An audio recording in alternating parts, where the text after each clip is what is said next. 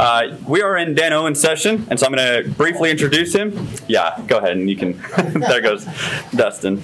I'm going to introduce Dan, and then um, after I introduce Dan, then we'll have a prayer by Daniel Mayfield, um, and then a song by John Moore, uh, and then Dan will continue with his uh, his thing. That's what you do, is you do your thing. Dan Owen has been married to Cindy for the last 48 years. They have three children and seven grandchildren. Dan teaches seven courses in the undergraduate program at Bear Valley Bible Institute here, uh, and he also teaches three graduate courses. So for past students, you might be enticed with that.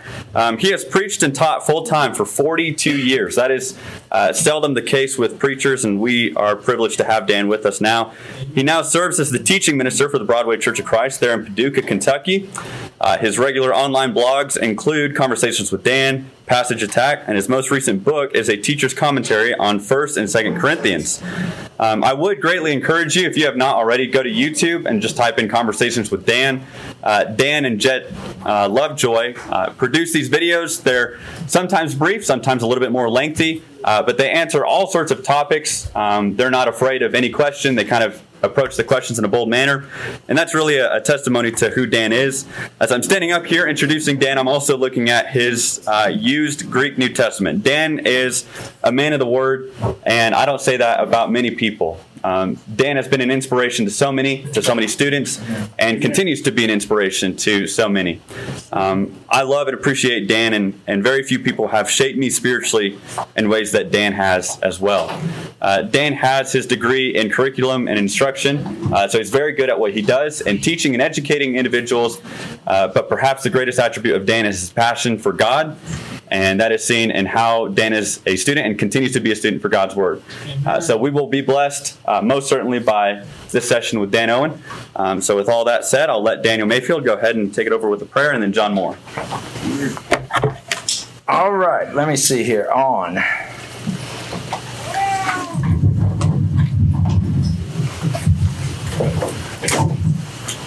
All right, I want you to be involved today in this. It's not just going to be a lecture. I want you to get your Bibles out, open up your Bibles because that's the way you'll be most uh, benefited by what, uh, by what we're speaking about here today. We're going to spend our time in First Corinthians. That's what our lectureship is over is First Corinthians, and we're going to spend our time together there today. Um, the Lord's Supper, that, that supper which Jesus instituted on the night of his betrayal, is a central thing for Christians and who we are. Uh, the reason I use this uh, mosaic here, it's a very early Christian mosaic, and in, in symbolic language, it depicts the taking of the Lord's Supper. Uh, the acrostic over on the right is the word ichthus, which is fish. And you see the fish on the table here. Didn't know we ate fish in the Lord's Supper. Well, we don't. But ichthus to the ancient Christians, Jesus, Jesus, Christos, Theos, Huios, Soter. The word symbolized Jesus for those people. And this is Jesus on the plate right here. So we're, we're taking Jesus into ourselves in the Lord's Supper. Um, some of the early apologists, you know, you have the word in First Peter, be ready to give an apologia, you know, a reasonable explanation, a defense. Justin Martyr wrote Apology 1 and Apology 2 in the second century to explain what Christians did everywhere. But um, the, the ex- explanation and, and, and understanding of the Lord's Supper, I believe, is one thing that's lacking among us. The way I see the church as I go different places is that we are we are tunnel vision and we see one aspect of the Lord's Supper. And we tend to think about and observe one aspect of the Lord's Supper. But there's more to it than this. And we need to broaden our understanding of it, and we also need to think about the way we go about it somewhat in our assemblies and whether we're really giving it the kind of emphasis that the New Testament church gave it in, in, the New Testament times. So we're going to talk from the text of uh, 1 Corinthians. First, if you'll turn to uh, 1 Corinthians chapter 10 with me. Now, we've uh, had some good presentations on 1 Corinthians 9 and 10 and so forth. But let me go back to what I said last night. 1 Corinthians 8, 9, and 10 is a unit, it is a discussion. You don't study 1 Corinthians 8 and you're done, and next Sunday you're in a new universe and study 1 Corinthians 9, and the next Sunday you're in a brand new world and you study 1 Corinthians 10. That's being dishonest with the text. 8 through 10 is a conversation, and if you don't finish the conversation all the way through, you don't get at all what he's trying to say. See? This conversation is about temple food. And in the Oxyrhynchus papyri, there are numerous ancient invitations from this area of Greece to temple meals. Uh, uh, Polonius uh, invites all of, of those who receive this invitation to dine in the Serapion temple at uh, 9 o'clock tomorrow evening. He's asking them to come and to eat with his family, and he's asking them to consume the food which was offered to the idols in honor of Serapius, the god, say Serapion, the god. This happened with all kinds of temples and all kinds of places.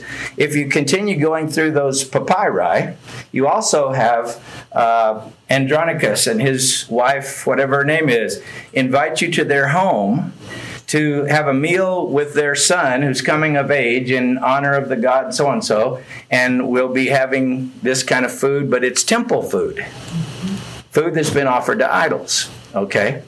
Now, in the context of whether you ought to do that or not, if you stop at chapter 8, you don't get what Paul's talking about. He's not done. And if you make your conclusions on what you ought to do off of chapter 8, you're going to draw not Paul's conclusion at all. You're going to draw the wrong conclusion. If you go through chapter 9, where he tries to get you, like Dustin did so well last night, about giving up your right for the sake of the salvation of souls, he's talking about, in the context, them being willing to give up their right to eat this temple food, wherever the situation was, at home or at the temple, for the salvation of souls. That's where he's really headed. And if you go to the first part of chapter 10, you'll notice there, if you scroll down the first few verses of chapter 10, Look for how many times he talks about eating and drinking and eating and drinking. And the Israelites were all baptized in the cloud and the sea into Moses, and they all ate the same spiritual food and drank the same spiritual drink, food, and drink. See? And then he starts talking about the Israelites and their experiences, and they sat down to eat and drink and rose up to play. What does that mean? Volleyball? no, that was the prelude to the idolatrous fornicating worship. See? And if you keep reading the text, it talks about the Moabites and how in one day there fell 23 or 24,000. And that's Numbers 25, where Balaam couldn't curse them. But what Balaam got the Moabites to do was invite them to dinner. Oh, it's just dinner. It's just eating food. So they invited the Israelites to dinner. And you remember how all that turned out? They, they first sat down and had dinner, and then they started boogieing down, and pretty soon they were all having their fornication all over the place. And that Phinehas guy had to stick some guy through, you know, him and the woman in the tent. And yeah, that's what happened there. But all through that text, eat, drink, eat, drink, eat, drink. They're, they're saying it's just food. No, it's not just food. And when you get down to chapter 10, verse 16, Paul's point, if you keep reading till the end of his discussion, is let's talk about the food that we eat and what it means and the food that they eat and what it means and why you ought to be running the other direction from that food. See? So he says, the cup of blessing which we bless, 1016, is it not a sharing, participation, fellowship, communion in the blood of Christ? The bread which we break, is it not a sharing, participation, fellowship, communion in the body of Christ? For we all, being many, are one loaf, one body, and we all partake of the one loaf. Now let's just stop like right there and act like that's in its own world. But if you keep reading, which I think you should, he says, you know, in the Old Testament in Judaism, those that served the tabernacle ate of the sacrifices. Did you catch that? They ate the Jewish sacrificial meat. What were they doing? They were having a meal with God. They were partaking in a relationship and a fellowship with God. That sacrifice became their personal sacrifice to God. God was accepting them because of that sacrifice, and they were eating a covenant meal with God. Uh, in Samuel, in 1 Samuel, Elkanah and his wife and children, they, that's exactly what they were doing right there the portions that were given. That was the temple food, the tabernacle food, the sacrificial meat that was given to Hannah and all that.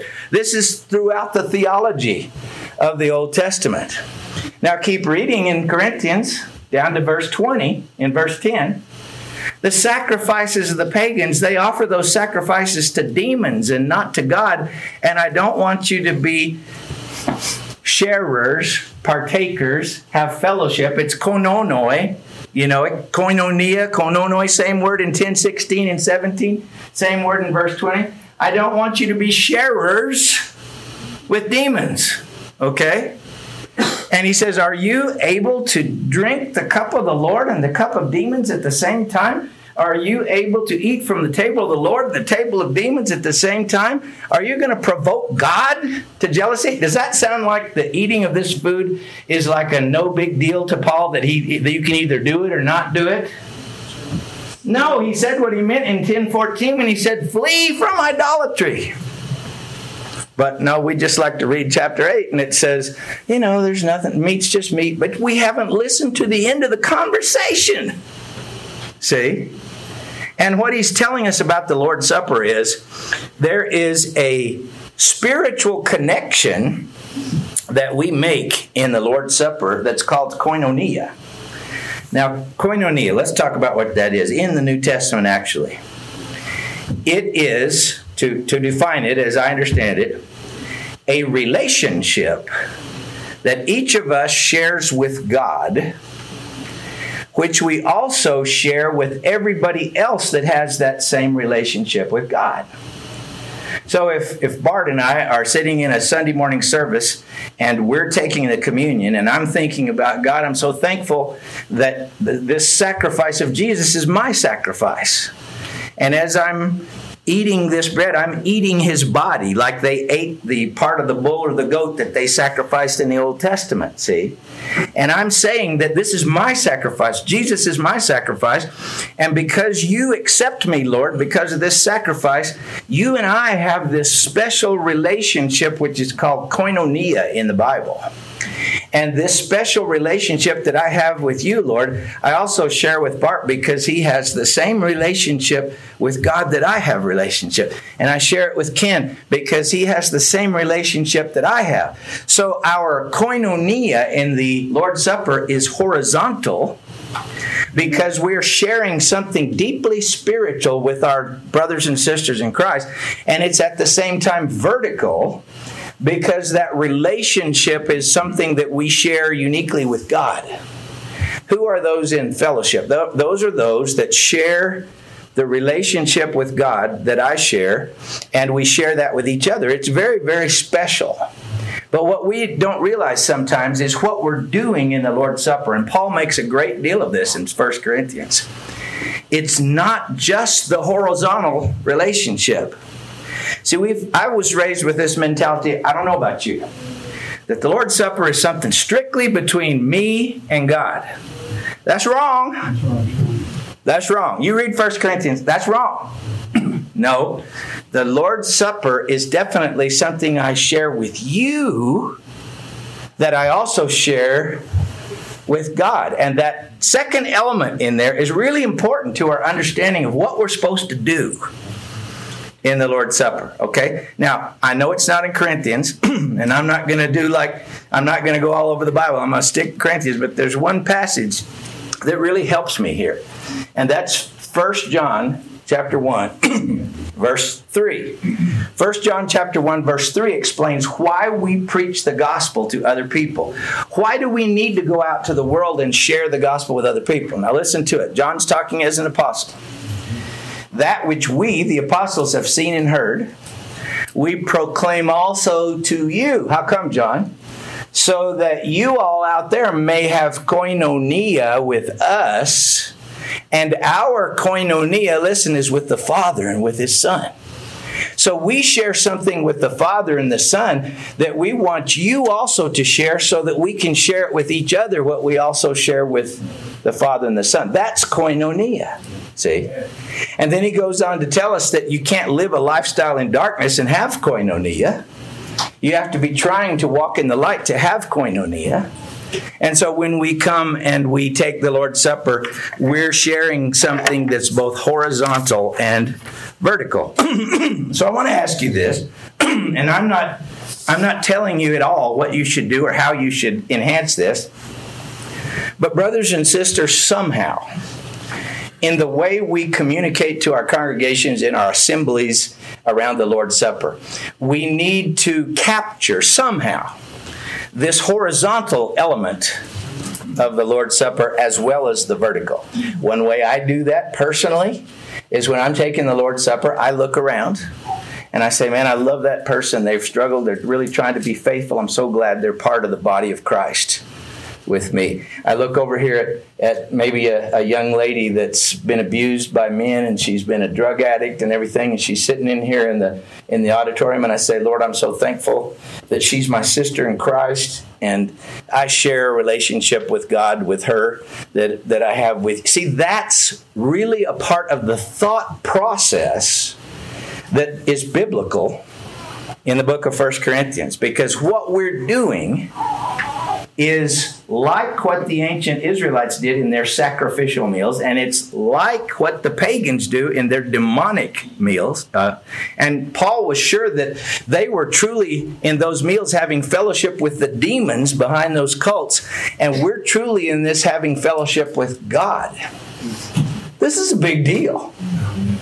This is one of those things which would have been called in Latin in the early church sacramentum because it's holy. It's special. It's where God and man meet some way. See? And it would be called in the Greek world mysterium. It was a mystery because it's where God and man meet. See, and we meet others that have that relationship with God. Okay. Now, secondly, the Lord's Supper is a demonstration of unity in Christ. Look with me at chapter 11. It's unfortunate, I think, that when we introduce the Lord's Supper in most churches of Christ, how many of you have heard 1 Corinthians 11 23 and following like 50 jillion times? But almost every time it's divorced from the context that it's in. Okay, let's go back to 1 Corinthians 11 17. 1 Corinthians 11, verse 17. In commanding you this, I do not praise you because your coming together, underline that word, come together. Your coming together is not for the better, but for the worse. Now, that for you Greeks, that's sunerchomai, and it occurs like five or six times, maybe more than that, in chapters 11 through 14. Come together. Uh, and it's talking about that time, that day. It was the Lord's Day assembly when God's people in ancient times came together in an ecclesia, in an assembly. Okay? And so, honestly, folks, the Lord's Supper is designed by God to be done when we come together Amen. as a church. And that's a very important factor of this. So he says, first of all, when you come together in ecclesia, that means in the assembly, See? When we come together in the ecclesia, I hear that divisions exist among you, and I partly believe it. So here's what was happening. If you read the whole book of Corinthians up to here, which I do and have, and what he says is there were these factions at Corinth following these different unnamed leaders. And when they came together, they made those factions evident in the assembly so that like if we just separated really blatantly in this room and there was a little group over here that just really didn't want to have anything to do with anybody else and there was a tight little group here in the middle there was a little group back there you know etc that's what they were doing Amen. see and the, the big dog in each of those groups was the one who had the following of those groups so they were making the lord's supper a demonstration of division in the assembly. See?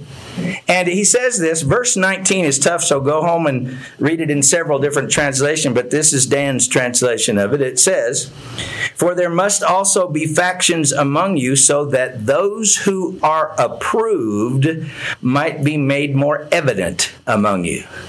Now, see, those who are approved, some translations have inserted the word God, those who have God's approval. That's not in there at all. That's not what it means. It means those who have the approval of men in the different factions might stand out among you. So, what he's saying is, you're doing this to demonstrate who's got the bigger groups of followings and who are the strongest political leaders in the group. That's what was happening here. Okay? And that's why Paul says, I got nothing good to say about what you're doing. So he says in verse 20, therefore, when you come together, it's not possible to take the kuriakon, the Lord's Supper. Because, see, the Lord's Supper is not a demonstration of division, it is not a demonstration of faction.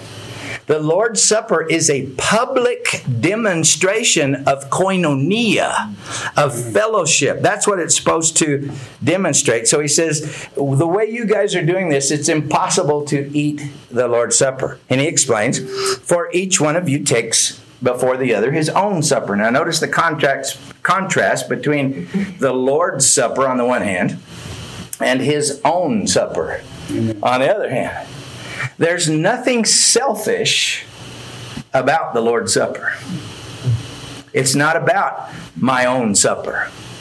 I say, I, understand that many of you have been trained all your life to think that the Lord's Supper is my own, me only, and it's all about me during that time. That's not right. So he says, you know, some of you are taking your own supper. And he says, um, some uh, are eating and drinking, others are getting drunk. And uh, then he says, one who's hungry while others are getting drunk.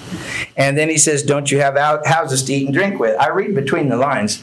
There were some wealthy folks at Corinth and they were the in crowd. Does anybody's church have an in crowd in it? now, I've been around the block a few times, okay?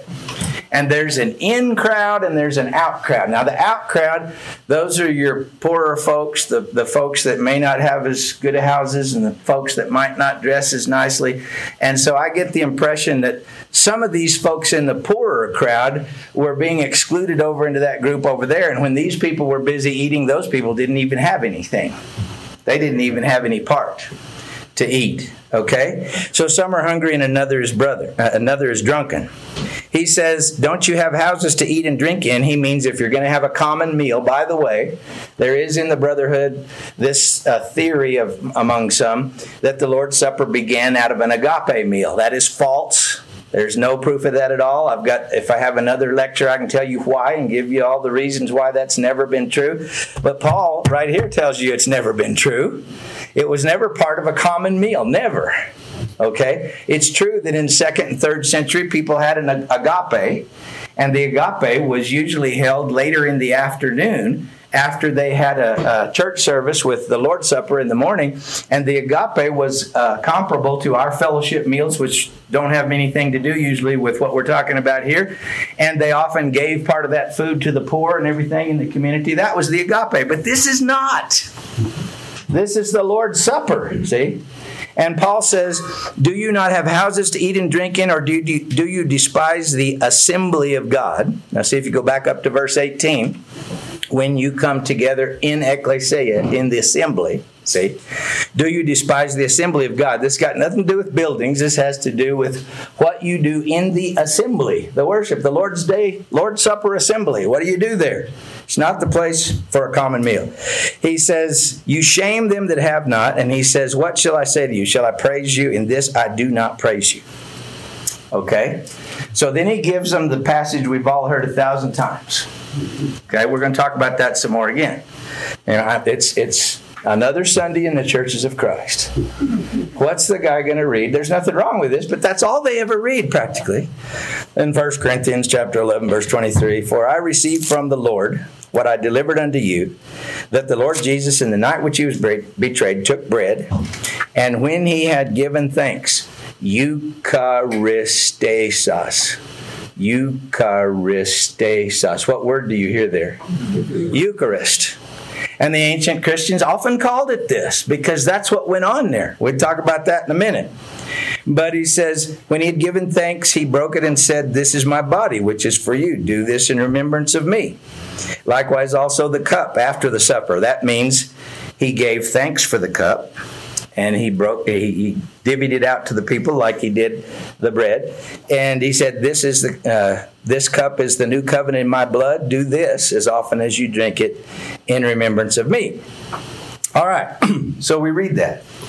But when you come down here to verse 27 that's where i want to hit i'm going to not give you the party line here at all okay so then, whosoever shall eat this bread and drink this cup of the Lord, anaxios. Anaxios is an adverb. Adverbs can only modify verbs.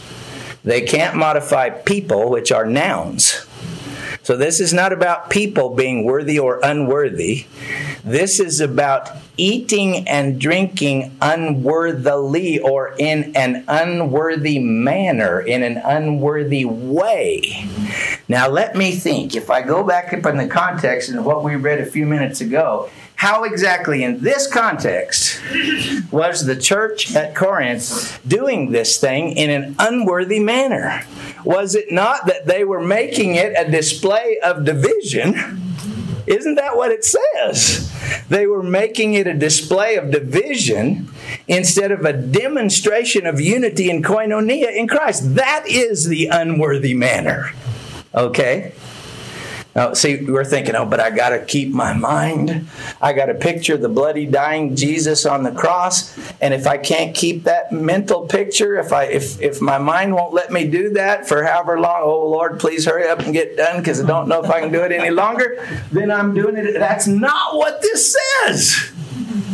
Plus, there's other things we can think about. That that's a good thing to think about what the Savior has done for us. That's part of it. Don't misunderstand. But that's not what's going on here. What's going on here is the way you're treating your brothers and sisters and the way you're doing this whole thing, see? Which again emphasizes the horizontal relationship in the church and how we need to do this as a display of unity for the baptized believers. See, we are together in koinonia in Christ, and we're demonstrating that togetherness, that relationship which we share with each other, which we share with God. We're demonstrating this in the feast. Now, again, I ask you to ask yourself, don't just pawn this off on somebody else, Daniel. Try to apply it to ourselves, okay? So I ask you to ask yourselves what does this say to us in our congregation? What are we doing in our congregation that somehow communicates this, this horizontal fellowship and the fact that this is a statement of koinonia and fellowship and relationship between the members of the body of Christ? God does want us to be one in Christ. Amen. Jesus prayed for that. And if there's a, ever a moment when we should be able to be one in Christ, it's in this koinonia. It's in this true fellowship meal where we should be one in Christ. Jesus said, you know, if you're going to offer your sacrifice, and you remember that your brother has aught against you, go first and be reconciled to your brother and then offer your sacrifice. Listen to me. The ancient church viewed the Lord's Supper as offering a sacrifice to God and eating the sacrifice like they did in the Old Testament. So, in the ancient writings, in one of the oldest books there is, in Didache 14.1, it talks about the Lord's Supper and how we need to be reconciled to our brothers so that our sacrifice will be pure. See, this is all in Corinthians. See, if we'd read outside of chapter 11, verse 23 through 27. You know, when you read Corinthians, I recommend that you start with chapter 1 and read the whole thing all the way through until you get to this place, and that'll help us in our understanding. All right. So it's a demonstration of unity. How can your congregation, how can our congregation in some way communicate this, show this in our in the way we do our worship service? I think it's a fair question if we're going to take this seriously. All right? Now, then, thirdly, and this is the easy one for all of us here because this is where we've all, always been. The Lord's Supper is an identity memorial for the people of God. You all know Exodus 12 when God sent the death angel through Egypt and uh, every house that didn't have the blood of the lamb on it, the firstborn died from the lowest slave to the highest, the king of Egypt. You know, that happened that night. And in, in that chapter and the next, God said He was going to set up that time as a day to remember. He said, Remember this day. He keeps saying, Remember this day. The word remember and the word memorial are, the, are related, excuse me, to each other. Why did they need to remember that day? Because it was that day that gave them their identity as a people. That day was when God delivered them. That day was when they went out from Egypt free. That day was when Jesus, or when God took them out of bondage. Even when God gave them the Ten Commandments, He said, I am the Lord your God who did what? Who brought you up out of the land of Egypt. Who are we Israelites? We're the people that God chose and brought up out of the land of Egypt. So remember this day. Say, what was Jesus eating? when he instituted the Lord's Supper. He was eating the Pascha, the Passover. See? And they were remembering in Deuteronomy 17:3. Deuteronomy 16:3, Deuteronomy 17:3. You I think it's 16. Uh, look it up. It's in one of those two. But it talks about the the bread of affliction. That's the terminology, the bread of affliction. And in the, I ate the Passover one night with a Jewish family that had become Christians. I baptized them into Christ. And they still had Passover, but they did it all thinking about Jesus in the other way, see? So we ate the Passover, and he took out the bread, and he said to us, Do you see the stripes on the matzo? The matzo is the unleavened bread. Do you see the stripes on the matzo? And we said, Yes. He said, These used to be for us the stripes on the backs of our people who were burdened with slavery. But now, since we know Jesus, these are his stripes, for by his stripes we are healed. See? Now their identity comes from the death of Christ. So that bread of affliction, which was in Jesus' hands, and all of a sudden he threw a new wrinkle when he instituted the Lord's Supper. He took that bread of suffering, that bread of affliction, and he said, Now this, this bread of suffering is my body which is given for you. Do this from now on in remembrance of me. The day that gave us our identity was the day the love of God was manifested at the cross and Jesus bought us out of our sins. That's who ma- that's what makes us who we are as Christians. We're the redeemed, see? That was purchased with thy blood for God, men of every tribe, tongue, people and nation. That's what we think about when we think about who we are. So instead of just telling our people, now, y'all, if you can't keep that mental picture of the blood of Jesus in your mind until we say the next song or something, you're all going to. No, that's not it.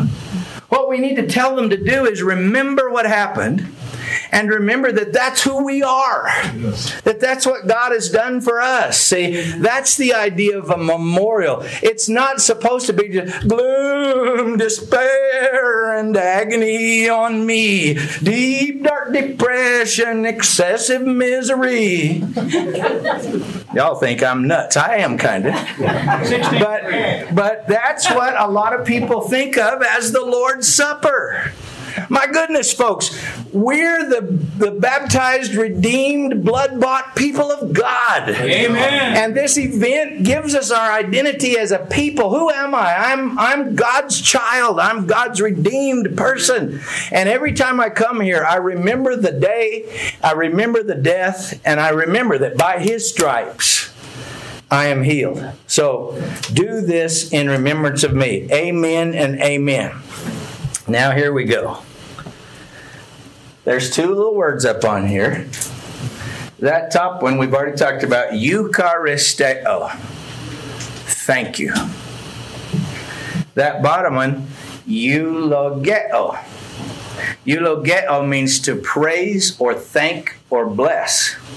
Now, everybody listen, all, especially all you men. You men are hard, hard headed. So listen to me. I want you to go to your Bibles, and you don't have to know these Greek words. Go to your Bibles go to every account in the Gospels of the feeding of the 5,000 and the feeding of the 4,000 and the institution of the Lord's Supper. You will find that at the feeding of the 5,000 and the feeding of the 4,000 that Jesus took the loaves. Some translation some some gospels will say he gave thanks and he broke it and he gave it out. See? And if you read another gospel account, it'll say tell you the same thing, but it'll say he took the loaves and he blessed it and he broke it and handed it out. And you'll see that these two words are being used interchangeably. To bless does not mean hocus pocus, a hum and a hum and a ho and a hum, and you know, and and I'm I'm being facetious but serious. Do you believe in the doctrine of transubstantiation that we change the bread into the literal flesh of Christ? Do y'all believe that? Yes, sir. Then why, men? Why?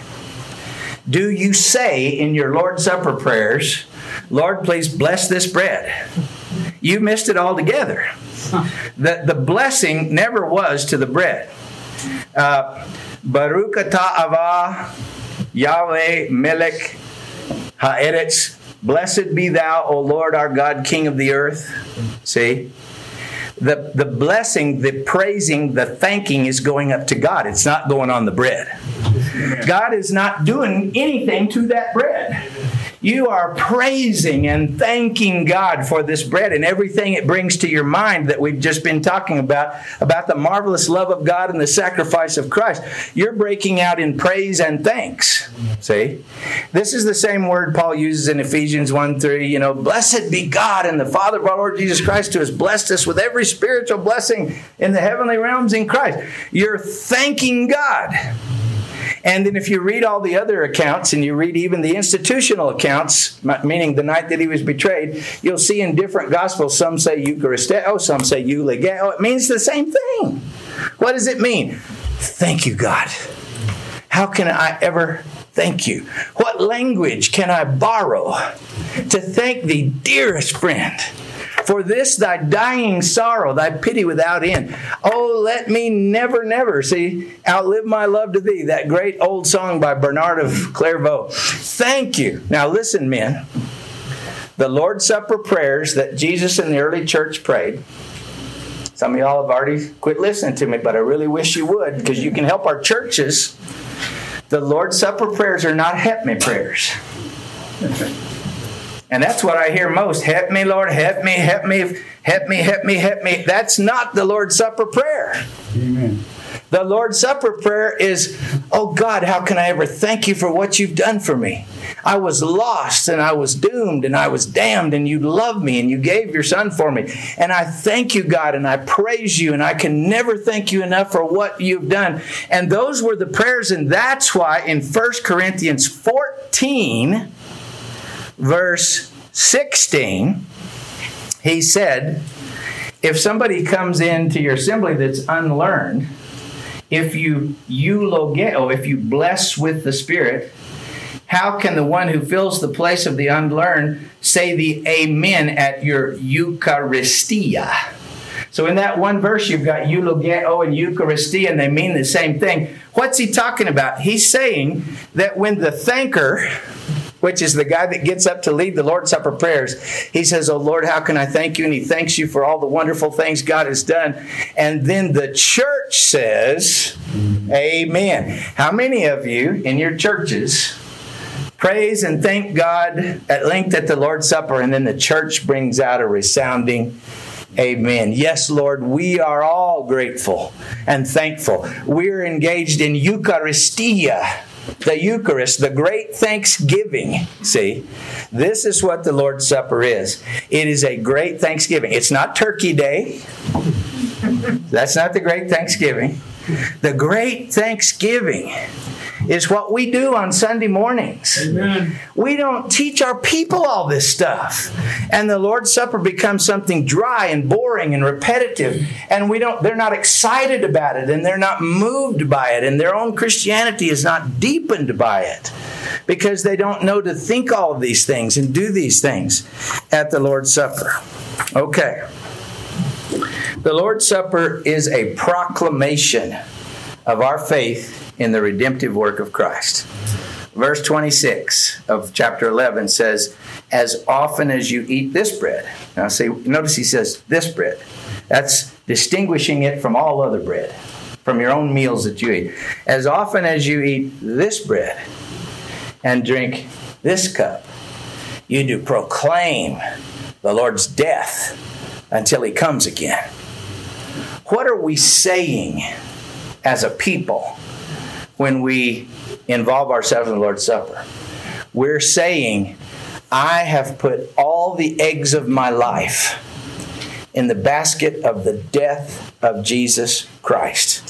What happened at the cross is the center of my life. The redemptive work of God at the cross is, is what I'm all about, what all of us are all about. We believe so strongly in the death of Christ and in the blessings of that death that we live our lives around it. Every time we meet together, we say, This is where my faith is. This is where my trust is. This is where my joy is. This is where my hope is. And I love that song that says, I can't remember the rest of the words, in one bright chain of loving rite until he comes. Without the resurrection, the death of Christ is nothing. And yes, the Lord's Supper is a remembrance of the death of Christ, but it's only able to be a remembrance of the death of Christ because of his resurrection and give, it gives us hope of his coming. Romans 4:25. He was delivered up for our trespasses and raised for our justification. Now let me run that last line by you. He was raised for our justification. Are you just saying hi to me? Just say hi. Okay. Tyler's going. He's going. You've got to shut up. And so I'm going to do that in just a minute, see? And, and I understand that. Okay. So he was raised for our justification. I want you to cogitate, those of you that like to study deeply and think deeply, cogitate on Romans 4.25. Does the resurrection have a part in the redemptive work of Christ? He was raised for our justification. So, part of the thought process of the Lord's Supper is we're rejoicing over the death of Christ because of the hope it gives us. We're going to see Jesus come again because he was raised, and we're going to be ready to meet him because we're redeemed. Okay, so I teach my guys in the school that you're supposed to tell them and then you're supposed to tell them what you told them. Okay? So, number one, the Lord's Supper is a spiritual sharing, both vertical and horizontal. You with me? Number two, it is a demonstration of unity, never a de- demonstration of division. Number three, it is an identity memorial for the people of God. Number four, it is the great thanksgiving. And last, it is a proclamation of our undying faith in the redemptive work of Christ. Amen. Let's make the Lord's Supper special. Amen. Let's make it something deep and meaningful where people people come to the very presence of God in the Lord's Supper. Um, I hope we'll think about this. I love you and appreciate you. Thanks for listening. Amen. Thank you.